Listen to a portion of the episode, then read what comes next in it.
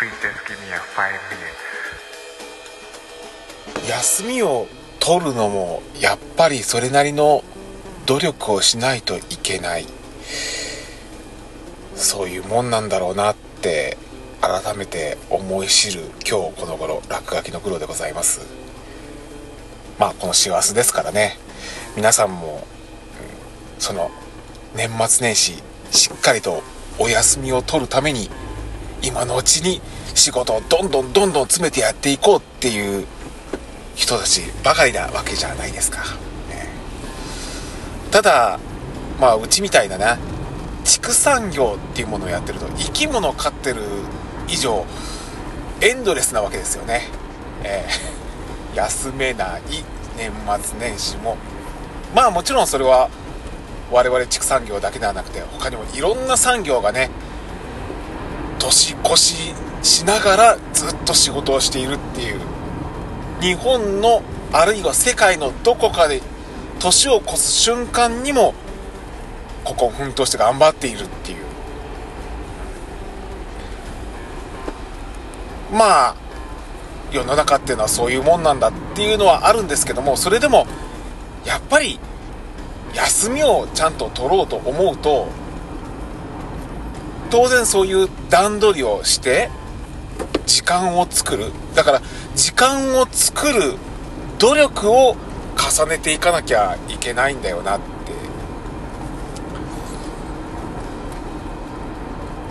たただその時間がうまく作れなくて結局なんだかんだずっと仕事をする羽目になっているっていうそういう人たちもいまして。でその人たちはもう別に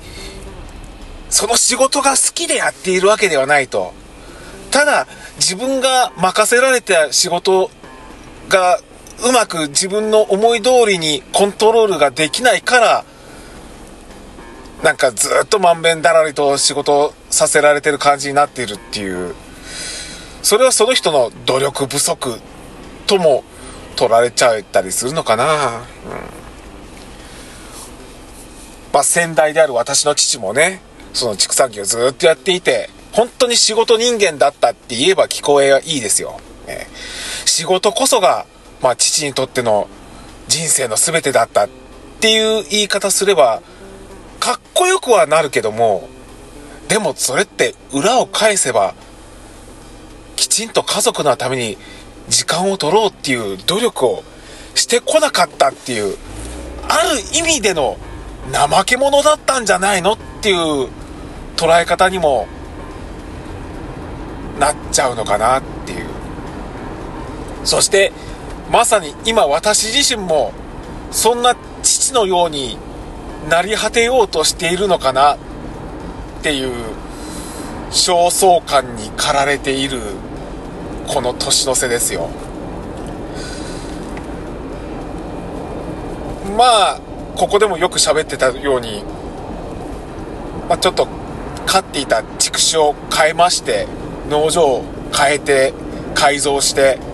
ねあのお金を結構たくさんかけまして新規事業としてバッてやっていくぞっていう。前まではねもうずっとのめんだらりとなんか仕事がねあの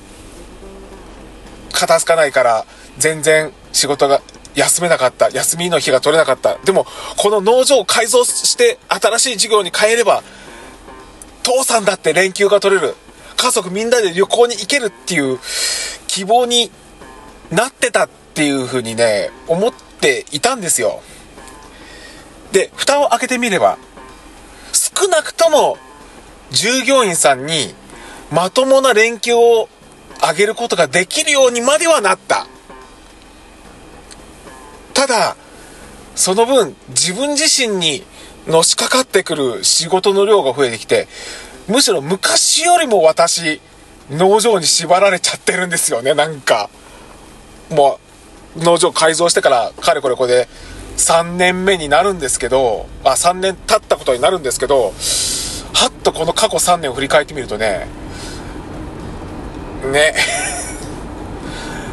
それを思うとさ何やってんだ俺俺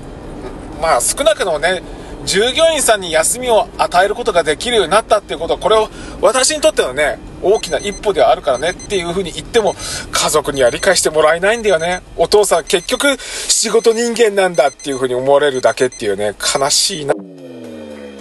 program has been produced by Spotify.